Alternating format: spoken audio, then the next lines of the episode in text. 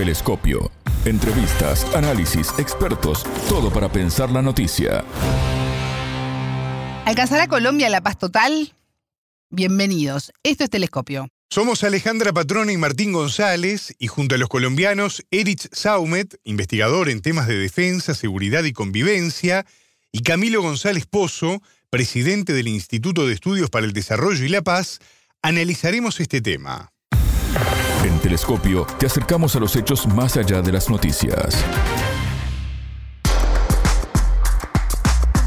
La propuesta de paz total, impulsada por el presidente colombiano Gustavo Petro, involucra a unas 22 organizaciones ilegales y es extensiva a grupos narcomilitares como el Clan del Golfo. La iniciativa que comenzó durante su campaña electoral generó durante el 2022 confianza en la ciudadanía cansada de tanta violencia. Compartimos parte de la entrevista realizada al analista colombiano Edith Saumet, investigador en temas de defensa, seguridad y convivencia. El entrevistado. Edith Saumet, analista investigador colombiano en temas de defensa, seguridad y convivencia. Bienvenido a Telescopio, ¿cómo estás? Es un gusto recibirte. Hola, mucho gusto de nuevo, buen día. Edith, ¿cómo impacta la creciente violencia en Putumayo, con personas fallecidas y el despliegue militar para contener la situación, en el planteo del presidente Gustavo Petro de paz total? Hay que tener eh, algunas consideraciones previas. La primera que este proceso o estos procesos de paz total involucran alrededor de unas 22 organizaciones. De esas 22 organizaciones o grupos armados ilegales, dos son de carácter insurgente, entre ellos el ELN. Otras nueve eh, podríamos cualificarlas como eh, autodefensas o movimientos eh, que se han definido como de autodefensa o comúnmente conocidos de esa manera y otras 11 organizaciones son reincidentes o en su defecto disidentes. El presidente Petro le ha abierto las puertas del diálogo a la totalidad de estas organizaciones, de ahí el nombre de Paz Total, a la propuesta de diálogo que le ha hecho no solamente a estas organizaciones, sino al país y a la comunidad internacional que, bueno, en recientes declaraciones del ministro de Defensa en, en los Estados Unidos, eh, comentaba en el sentido del apoyo de, ese país a estos procesos. Una muestra de que precisamente la comunidad internacional ve con buenos ojos, en este caso el principal aliado de Colombia, la realización o materialización de estos procesos.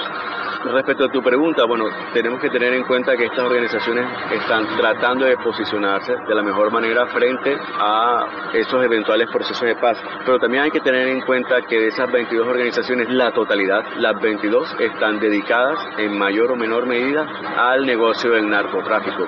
Y lo que se está presentando en el Putumayo es una muestra de esa, ¿no? Hay varias versiones en este sentido de la fuerza pública y una de ellas es que miembros de las reincidencias eh, están tomando distancia frente al secretariado, al nuevo secretariado que a veces Márquez, porque no consideran compatible el hecho de iniciar un proceso de diálogo cuando todavía se dedican a actividades de narcotráfico. Entonces hay que tener en cuenta también que el mayor generador de violencia, de inseguridad, de problemas de todo índole y tipo en Colombia es en primera medida el narcotráfico, es el condicionante. ¿Qué es lo que va a realizar o cuál es el objetivo del presidente Petro con estos diálogos de paz totales? Precisamente encontrar una solución al principal problema que afecta a Colombia como país, como Estado, como nación, que es el narcotráfico, porque es la base de la guerra en estos momentos. Eric, tú decías, el narcotráfico condiciona la violencia en Colombia. ¿Cómo se llegó a esta situación? Bueno, eh, esta es una situación increciendo.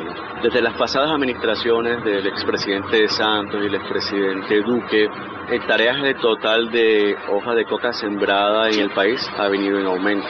Para el 2021 las cifras eran de alrededor de 200 o 204 mil hectáreas de mata de hoja de coca. Y eso está produciendo, generando aproximadamente entre 1.000 y 1.100 toneladas de cocaína.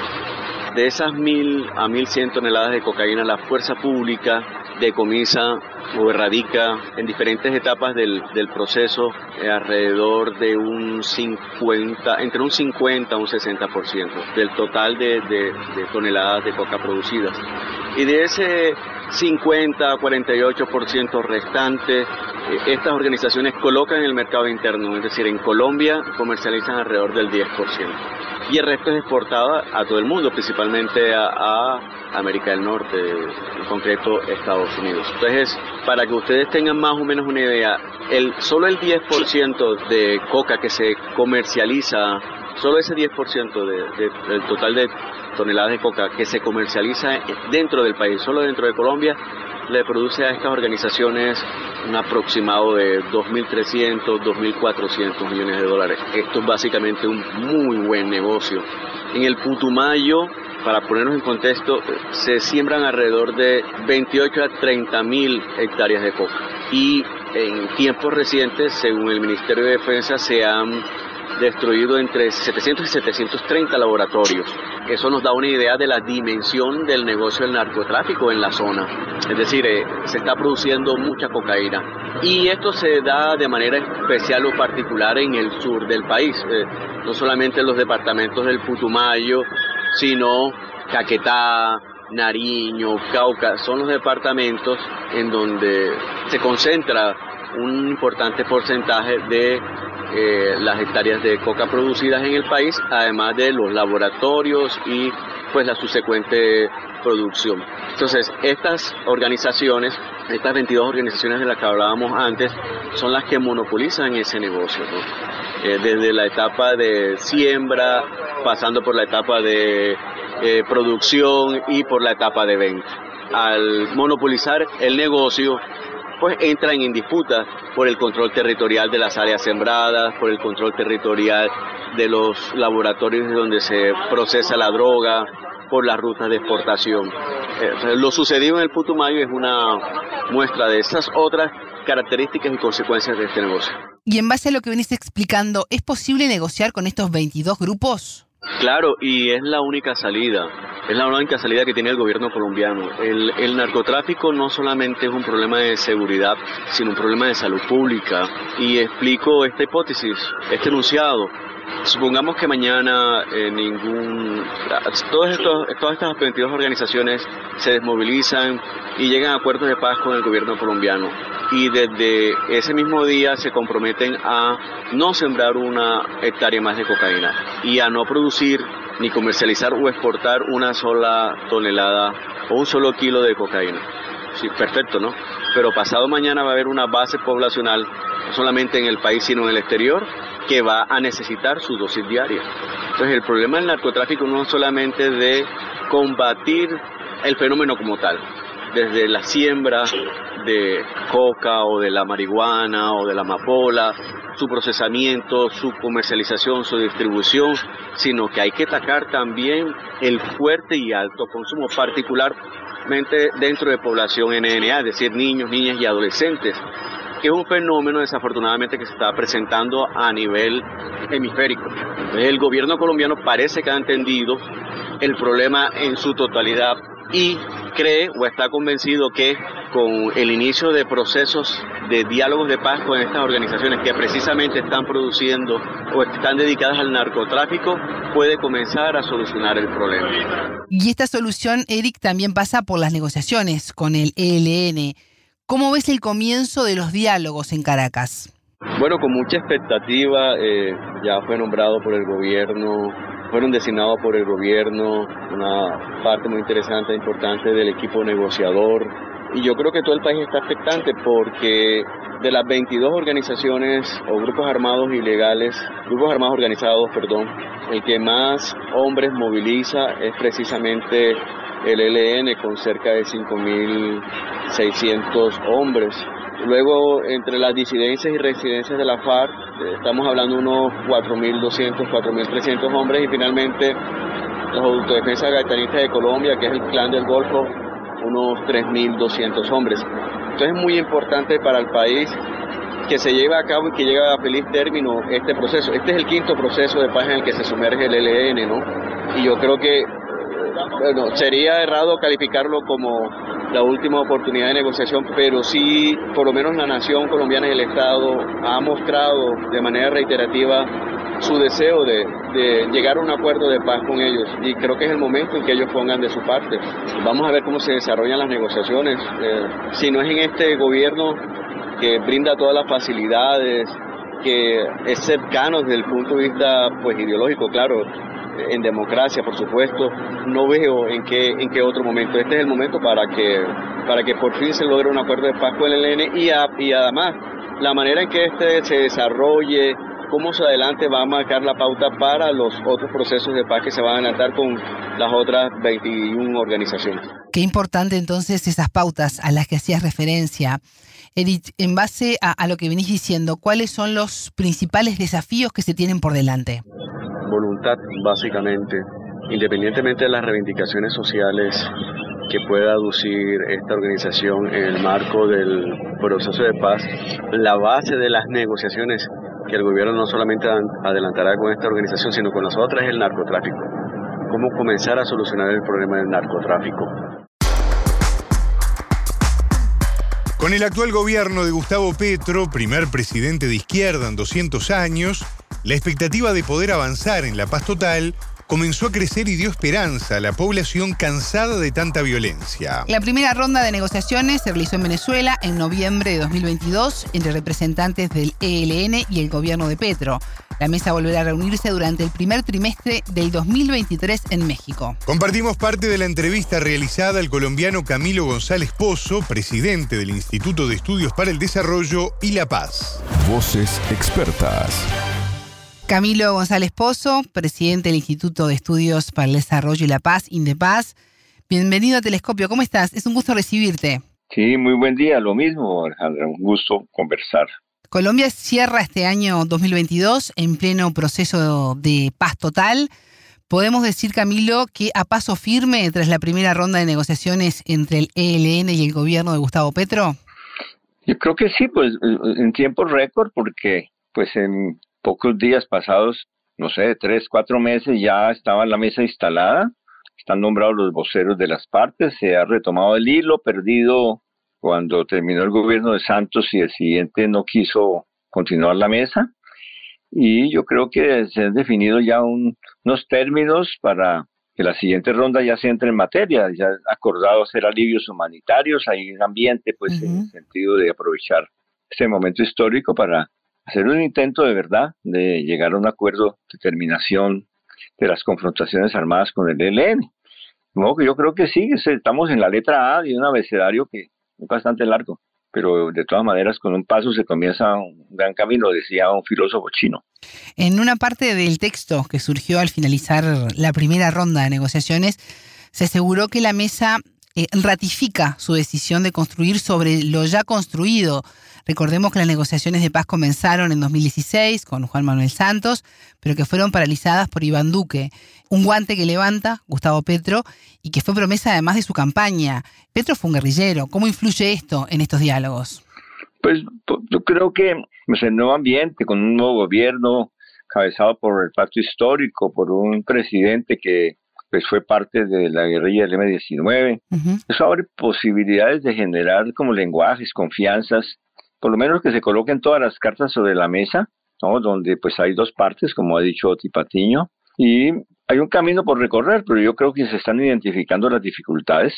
Eh, construir sobre lo construido es aprovechar la experiencia de lo que han sido fracasos en el pasado, cinco intentos anteriores de llegar a una mesa de negociaciones con el ELN y no se ha pasado de la exploración. Entonces, eh, yo creo que esas experiencias en todos los ámbitos, tanto de los del contenido del temario como la composición de la mesa, países acompañantes y todo eso, les da lecciones para que en este, este intento tenga más eh, posibilidades. Camilo, tú decías, hay un camino por recorrer, estamos en la letra A de este abecedario. El contexto no es el mismo que el de 2016. Eh, ¿Van a ser contemplados nuevos temas en estas negociaciones? ¿Va a haber una actualización de, hechos y circunstancias? Pues claro, ¿no? Eh, los títulos son los mismos, pero bajo un título de esos caben muchas cosas, ¿no? Porque la agenda se había dicho que incluye el tema de la participación, que aparte de eso, reformas eh, democráticas, reformas económicas. Ya esos tres temas merecen detalles que han cambiado. Sí. Además, es de interés del gobierno que pues muchos otros asuntos se den por, como parte de, del proceso, que se tengan en cuenta las consideraciones ambientales y sobre todo el alivio a las poblaciones en las zonas más impactadas por confrontaciones y situaciones violentas. Eso está en el centro de toda la agenda y es producir resultados urgentes en cuanto a protección de la población, el no abuso de fuerza contra la población, la suspensión de cualquier tipo de agresión, asesinato, desplazamiento, minas antipersonas, tortura, desaparición, todas esas formas extremas que han sido frecuentes en Colombia. Hay una exigencia y una presión social muy grande para que sobre ese terreno se trabaje, no sobre el terreno de mátese, mátese, que algún día llegará la paz, sino que se logre realmente un alivio dándole garantías a la vida y a la dignidad de la gente que ha sufrido tanto estas décadas de confrontaciones armadas en Colombia. Eh, se puso en ejecución un acuerdo parcial de atención de emergencias que va a iniciar en unas semanas a partir de enero de 2023 sobre el Bajo Calima, eh, Valle del Cauca al suroeste del país y el medio San Juan y Chocó al oeste. ¿Es Camilo la violencia vivida en estas zonas las que las destaca para este acuerdo parcial? ¿Son las más afectadas por el conflicto? No, no, no. Yo creo que se ha escogido una zona que tiene una problemática crítica en este momento. Desplazamiento y confinamiento de poblaciones en medio de choques entre el ELN y el llamado Plan del Golfo. Sí y por esa, por esa zona que es el límite entre el departamento del Valle del Cauca y Chocó, pues eh, buscar allí una experiencia piloto de distensión, de alivio para la gente, pero no porque haya tenido una historia especial, eh, de especial gravedad con respecto a otras regiones como el Cauca, Nariño, Catatumbo, Arauca, Putumayo, para mencionar solamente algunas donde la problemática ha sido muy dura. Pero esta experiencia, si se logra uh, avanzar, pues va a ser un precedente para acciones más de conjunto, ojalá en la costa pacífica, donde la situación es crítica de confinamiento para las poblaciones, y a partir de allí ir, a, ir tomando otras medidas, que yo creo que es, es el camino, ir de medida en medida ampliando el horizonte de las negociaciones. ¿Se cree que el clan del Golfo que tú mencionabas puede interceder en este proceso de paz total? Porque un país en paz y en armonía, el narcotráfico no prospera. Pues eso, la verdad que el tema del narcotráfico pues no, no se va a solucionar en una mesa de negociaciones simplemente porque unos grupos armados negocien con el gobierno. Eso es un negocio que está definido por grandes mafias carteles nacionales, grupos financieros, intereses capitalistas de todo orden. Es una multinacional apoyada en la violencia, pero sí se puede lograr que algunos de los eslabones para que se traduzcan en disminución de violencias, ¿no? Creo que por lo menos por una distensión, una desarticulación de grupo en algunas regiones, pues eso va a dar mejor ambiente para entrar en los problemas de, de fondo que tienen que ver con toda la cadena del narcotráfico. Es decir, soluciones parciales, pero de todas maneras importantes para la vida de las personas en esas regiones. Camilo, desde el pasado 7 de agosto a, la fecha, el ELN ha dejado en libertad a unas 20 personas, entre civiles e integrantes de la fuerza pública. ¿Crees que esto también es parte de la confianza que mencionabas al comienzo que tiene que haber entre todas las partes para poder negociar y prosperar? Pues se han presentado esas situaciones siempre que el ELN captura miembros de la fuerza pública o hace secuestros de personas que pues eh, ha tenido la costumbre de hacer entregas parciales a, organismos humanitarios. Pero en esta coyuntura eso ha sido visto como, como parte de un nuevo ambiente que se quiere crear. ¿Cómo ves eh, en todo esto el rol de Venezuela? Bueno, pues Venezuela yo creo que se demostró en esta ronda, ha facilitado el encuentro de las partes y pues ha retomado el papel que ya había sido asignado en, administraciones anteriores, ¿no? Desde la administración Santos, incluso antes, el gobierno venezolano había facilitado su territorio y ahora va a seguir la, la ronda sigue en México, pero de todas maneras las relaciones con Venezuela han cambiado, eh, Colombia ha restablecido toda la movilidad en la frontera y Venezuela también y se están normalizando las relaciones diplomáticas, yo creo que para bien del país y de la región latinoamericana, ¿no? Estas son situaciones que no tienen por qué perdurar y mantenerse en medio pues, de, criterios que deben primar de soberanía, de autodeterminación, de no intervención. ¿Y qué significa para Colombia todo este proceso de paz total? Yo creo que es una oportunidad histórica especial, eh, porque pues es, es, acuerdo político nacional más allá de la izquierda y de la derecha, un acuerdo que comprenda la mayoría de la población colombiana con de reformas, cumplir los acuerdos firmados desde el 2016 y otros acuerdos firmados con comunidades, que sería un segundo punto, avanzar en estos diálogos con grupos armados de diferente índole y continuar con la diplomacia para la paz. Creo que son los cuatro pilares de esta política de paz total. Camilo, la mesa debe volver a reunirse durante el primer eh, trimestre del año 2023, esta vez en México. ¿Qué expectativas hay al respecto?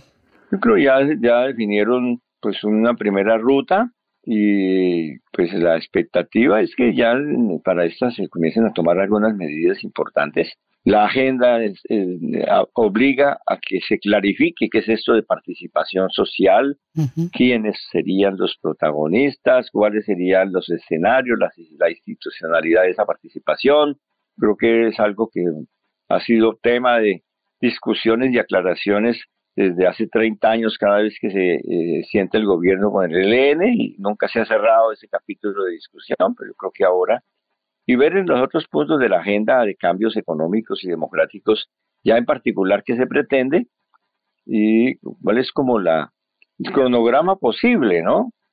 Cómo se van a resolver los temas jurídicos que hay, dado pues que hay un marco constitucional y legal muy rígido y la jurisdicción especial para la paz no tiene posibilidades como está de darle cabida en la parte judicial al ELN entonces son muchos los temas. ¿Cuándo se va a tratar el tema de las armas? Ese es otro asunto. Entonces todo va a estar no para la próxima ronda, pero sí en las rondas del próximo año tendrán que abordarse y entre más pronto mejor. No porque esto sea un proceso express, pero sí porque si no se aprovecha este primer año de mesa, eh, ya para el 2024 las situaciones van a volverse mucho más difíciles. Modo que grandes avances el próximo año van a ser decisivos para que este proceso se vuelva creíble e irreversible. Camilo, en la ronda previa se había propuesto a Estados Unidos para sumarse al, proceso. ¿Por qué la invitación a Washington? Bueno, en, las diferentes ocasiones que se han hecho negociaciones en Colombia, en el Caguán en el año 2000, en La Habana luego, durante la administración Santos, los Estados Unidos han estado cerca de la mesa porque es que los Estados Unidos han sido protagonistas en el conflicto armado colombiano. El Plan Colombia, Estados Unidos un elemento crucial, de asistencia militar. Y hay otros temas que de la agenda bilateral que son muy fuertes, el tema del narcotráfico, Estados Unidos es el principal comprador de cocaína y allí pues hay una, se habla de corresponsabilidad, yo digo que una responsabilidad mayor, de modo que es muy importante que, que Estados Unidos tenga una presencia, ya sea como observador, como hizo la administración de Obama, o facilitador, o a título que sea más adecuado, pero ese eh, es un factor de poder y real en el conflicto colombiano, por eso es importante que también esté a la hora de las negociaciones. Telescopio. Ponemos en contexto la información. Hasta aquí, Telescopio. Pueden escucharnos por sputniknews.lat. Todas las caras de la noticia en Telescopio.